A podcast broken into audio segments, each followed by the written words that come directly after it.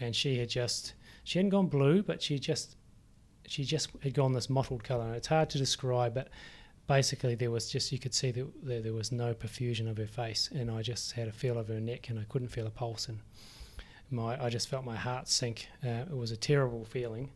Uh,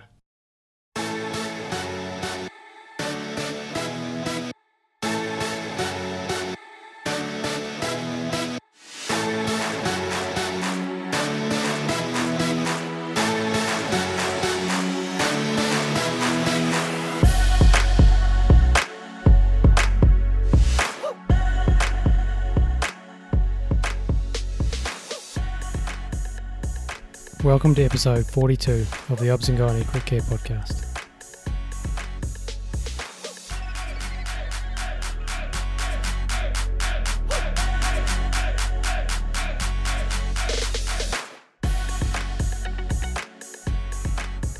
Hi everyone, welcome back to the podcast. Um, this week we're finally back to the old format of uh, Graham and I having a bit of a chat.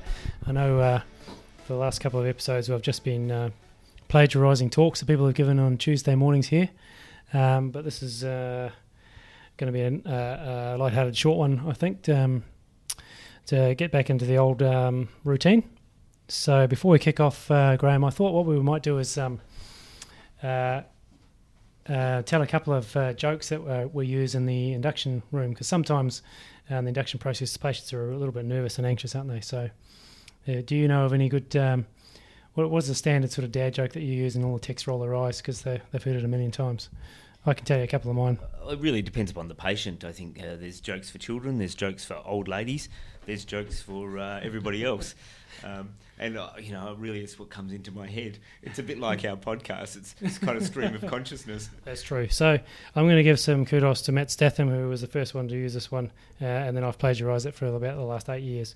So one of my favourites is while the patient's pre-oxygenating and breathing away on the on the circuit is to is to look down at them and go, "Tell me when you're going to stop. Uh, tell me when you stop breathing." How do you like that one? It's pretty funny. Yeah, I like it. And the latest one, which I've tried out a couple of times, is um, what did the uh, why did the chicken uh, cross the playground Don't know. to get to the other slide? Oh, very good. very good. Okay, right. Enough of that. So, um, the last two episodes we had on cell salvage, which were um, uh, really good. Thanks, Cheryl and Matt.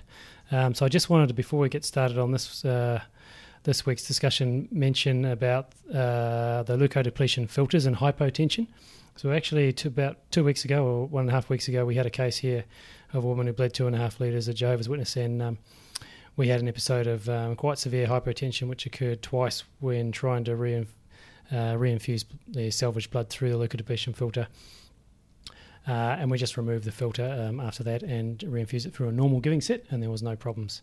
So, uh, something to keep in mind. And, and um, if you haven't listened to Matt's talk, he talks about how during the Salvo study, where they used uh, reinfused 800 women, um, of the of the serious adverse events that occurred, uh, I think there were about 18 they were all related to the leukodepletion filter. So just something to keep in mind for those of you listeners who um, are involved in um, cases that use cell salvage. Um, so we've certainly got in the back of our minds now that if we want to re- reinfuse blood rapidly, or if we have any problems with hypotension, to stop to stop it immediately and uh, change to a normal giving set. Um, now, a couple of my colleagues here in the department have been working or working on uh, putting together some learning for anaphylaxis, which is a really serious hos- problem in hospitals in general, but also in theatre because a lot of the drugs we give can cause this syndrome. Um, and and so I thought what we'll do is like a couple of podcasts uh, in, on this theme. Um, the first one we're going to do today is just going to to introduce the topic is just to basically go or reminisce and discuss a case that uh, occurred here a couple of years ago. Um, and then Graham uh, uh, and or a couple of my other colleagues might do a more comprehensive sort of overview of the topic in, in, in a not necessarily the next podcast, but hopefully in the next sometime in the next month or so. We were very enthusiastic with preparation uh, for a for a um, a group learning emergency response um, teaching Workshop, session. Yes, but uh, we were kind of um, stopped by ANZCA releasing an online learning package, which is quite good. I've done it, and I'd recommend it uh, to anyone who uh, is trying to get their um, emergency response uh, CPD points. Uh, through the Australian or New Zealand College, or um, even just for general um, knowledge if they have access to that um, that learning resource. Okay. And so I don't think it's just members of ANZCA. I think um, Casey Parker, uh, who's the GP anaesthetist up in Broome, was telling me that um, I think the GP anaesthetists also have to do these emergency response workshops now too. So that's a, a great resource. Yeah, exactly. Right. So we get into the case. So it's actually a case that I was involved with a couple of years ago. Um, so I'll give you the background. So uh, she was a uh, young woman. I can't remember how old she was in her 30s.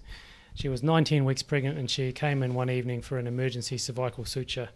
Uh, her, her membranes were bulging and um, uh, she was offered um, uh, spinal, but she declined. She was pref- preferred a GA, she said. So um, we um, acceded to that and uh, I gave her a general anaesthetic, placed an LMA. And for the first couple of minutes, had trouble ventilating her through the LMA. It wasn't like life threatening or anything serious, but it just wasn't good enough to proceed. So I decided to change it for an uh, tube. I gave her a bit of extra propofol, which I'd already done uh, uh, to try and sort of improve the ventilation through the LMA. And then I gave her some suxamethonium, which sort of kicked in over a minute or so. And then she was easy to ventilate through the LMA. So I did that for about 30 seconds to get her nice and well oxygenated. Uh, pulled it out, changed, changed it over, put a tube in, put the tube in, and then I hooked her up to the circuit, and um, the the the bag was just like a like a rock. Um, and I just sort of caught my breath when I felt it. And I thought, oh my God, what's going on here? Then I turned around. So obviously, I was looking at the machine when this occurred, looking at the APL valve of the machine. Then I turned around, and she had just she hadn't gone blue, but she just she just had gone this mottled colour. And it's hard to describe, but basically there was just you could see that there, there was no perfusion of her face, and I just had a feel of her neck, and I couldn't feel a pulse, and my I just felt my heart sink. Uh, it was a terrible feeling. Uh, have you ever been in the situation, Graham? Uh, not uh, involving a pregnant woman. I've, I've, been involved in a management of a patient with anaphylaxis, and that's the topic of discussion before. That patient didn't have bronchospasm as one of the first presenting features, merely uh, acute non responsive hypotension. Yep. I'm going to admit it's a bit of a blur, and it was a few years ago, but I can distinctly remember that when this occurred, that I just, for, is certainly for the first couple of minutes, I felt the sense of dread take over me, and I knew that my, even though probably externally I didn't look like I was flustered, um, um, I certainly it certainly was very um, overwhelming, and one of the first things I did was um, say to the tech, uh, get Han, and Han, as the senior registrar, was sitting in the tea room at the time, and press the bell. Uh, and also, the other thing I do distinctly remember is that in the first sort of four to five minutes, I didn't actually know what was going on. So it was not obvious to me what this was, except it was pretty serious. Um, and I definitely felt like I had cognitive overload. I know a lot of people talk about this in, uh, in talks and presentations and all sort of stuff, but where um, uh, where you can get cognitively overloaded in, in uh, stressful emergencies like this. So I can vaguely remember that um, you know I declared to everyone that what was going on. We had some great help in theatre. The obstetricians started doing CPR and of them put a line in for me. I wasn't sure if it was the equipment. I remember checking the circuit and the valve and, and everything, and I actually remember disconnecting and uh, checking everything, and even pulled the tube out and put it back in. And I'm pretty sure Han arrived about that time and we had no end-tidal CO2 and I couldn't ventilate. But when Han arrived, sometime around then we, were, we, were, we gave some adrenaline and we noticed that there was some CO2 on the machine. Uh, uh, on the machine, and they looked like there was some ventilation occurring. So it was probably about that time that I realised it probably wasn't a machine problem, and that um, this was probably severe bronchospasm or something going on in the patient. So, mm. yeah. Um, is, so what are the things that we? So probably um, the things that we should be thinking about, like a circuit problem, something obstructing the circuit. Um, you know, she, I mean, I mean, she was a little bit challenging to ventilate before, so she could have had uh, reactive airways disease. Yeah, just acute just severe bronchospasm with right. intubation. Yeah. So they didn't really. I have had that before, where um, people have turned out in the end to have only had bronchospasm and no mast cell tryptase rise, um, but they didn't have that sort of sudden cardiovascular collapse either. Anyway, no, um, I mean, you, if you had severe bronchospasm, high airway pressures, it is possible that you could have a degree of you know obstruction to the circulation. That's right. And um, certainly, if you hyperventilate them, we might talk about that in a second. I know I've done a podcast on that in the past. um, you can cause cardiovascular collapse. Mm. Anyway, so around I mean, that time, I, mean, re- regurgitation and uh, Yep. airway irritation. Um, just obstruction of the ET Exactly. tube. You know, putting the ET tube in, maybe there was something obstructing the tip. mm. Who knows? It could have been anything. I have heard of someone who um, had a ball valve obstruction to the tip of the ET tube when they rolled up some um, mu- tracheal mucosa. Yep. So there's all sorts of funny things can happen, and um, you know, I guess if I hadn't, if we hadn't, uh, it become obvious a little bit later, we may be putting a scope down to have a look. Yep. It would have been a good thing. Anyway, so the working diagnosis became anaphylaxis, although I think we decided that we weren't going to fixate on it enough, so we did it a number of times, say uh, out loud to people, is there anything else that we should be thinking of? Um, I felt like Hahn was like a saviour. He was just so calm and helpful, and uh, he did. Uh, he was making all these suggestions, doing everything, and, and uh, it, it was really useful having a second person to turn up, not quite as invested or um, overwhelmed because he hadn't been there from the start. So intermittently, we got return of circulation uh, on and off over the next 30 minutes um, with boluses of adrenaline and CPR. The CPR would sort of bring her back, and then we'd get some circulation. I'd feel something in the neck, and then we'd stop CPR, and then it would disappear over about a minute or so, and we'd start again. Hahn was great. He put in an art line, uh, and when he first put it in, we hooked it up with the transducer, and it said 40 over 20. And at that time, I could actually feel a weak carotid pulse. And I said to him, Hahn, unfortunately, you've put it in a vein. And he gave me this funny look. So I sort of, sort of hmm, took that on board, gave her 300 mics of adrenaline. So we had a one milligram of adrenaline and 10 mils. I gave her three mils of that. Flushed it in. All of a sudden, the venous pressure went from 40 over 20 to 70 over 30. And I, I realised that I was mistaken. And in fact, it was the uh, artery. Needless to say, we then ramped up the adrenaline quite a lot after that. So that was incredibly useful. That's one take home I had. And we started an infusion. I also noticed at the time of the uh, once we got the art line, and the pulse pressure was just so narrow that I knew that the uh, stroke volume must have been tiny.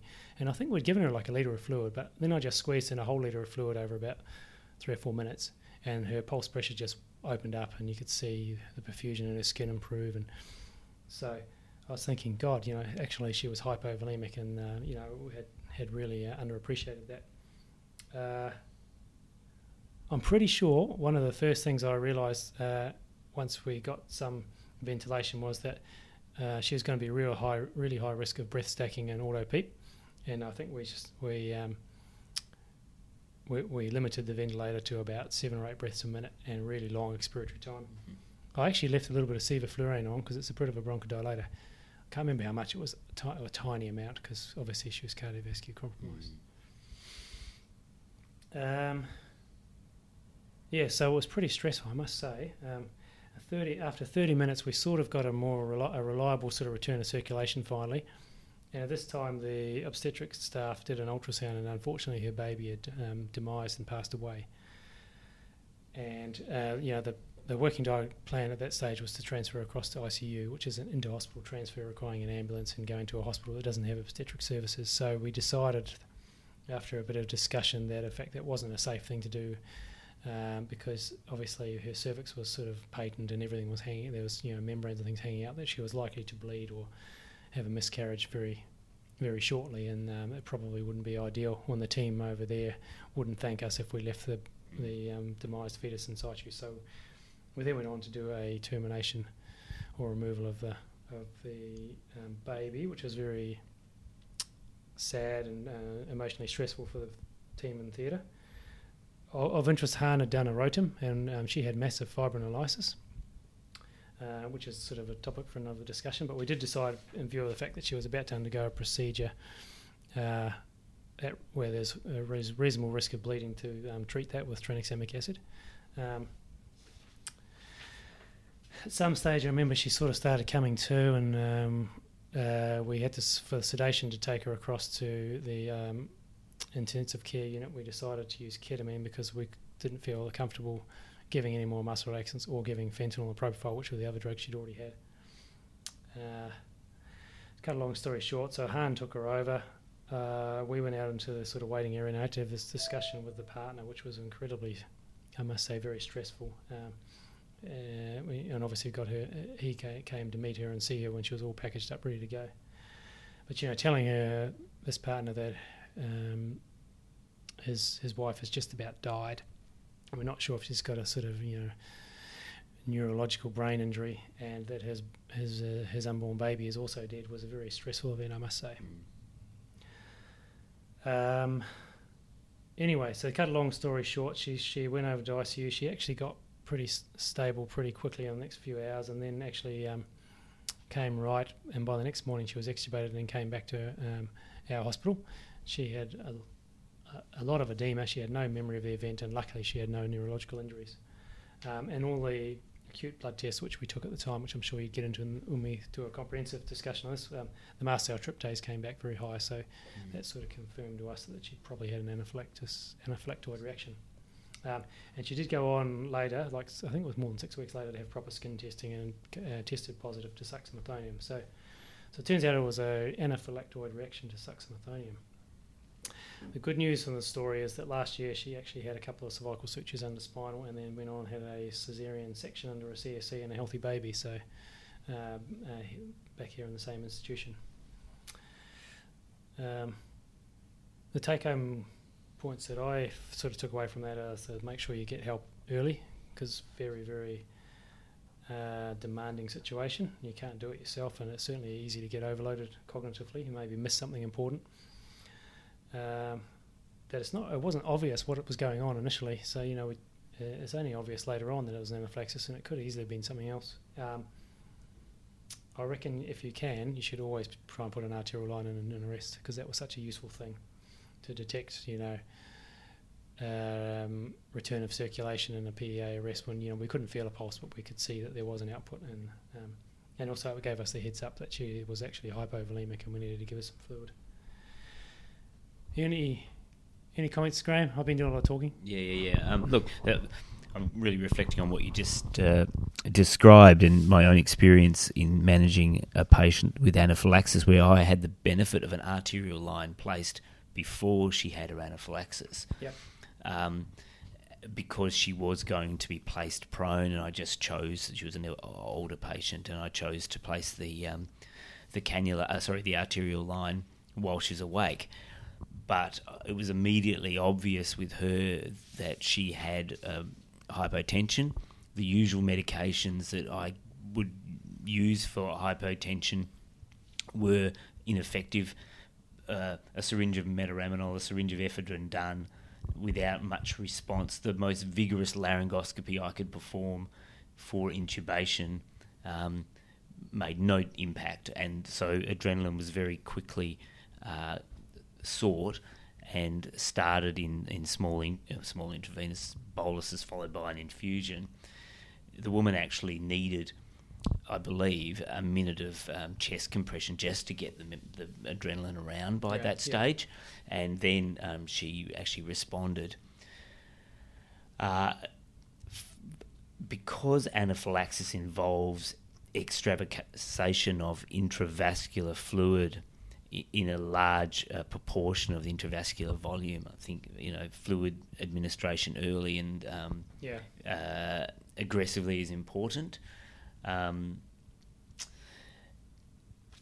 then i- it becomes a matter of careful supportive management, including the use of adrenaline or other vasopressors. So I don't pretend to be an expert in any of the uh, alternative vasopressors and things. Maybe we can get into that later. But um, obviously, adrenaline helps with bronchospasm, helps with hypotension. She was she it was stabilizes the and- mast cells, and which I- are thought to yeah. um, release the mediators.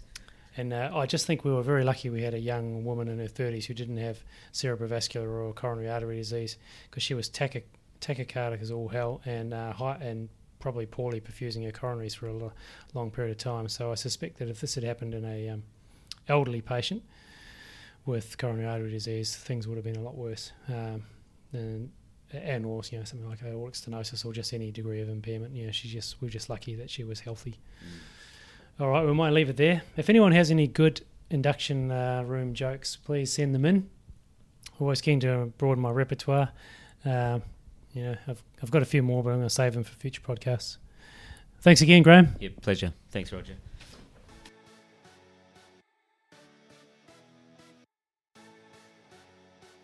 Thanks for listening, everyone.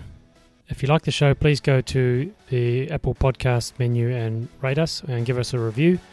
Um, and also feel free to go to the website uh, www.obsandgynaecare.org where there will be links to relevant articles and show notes. Thanks for listening.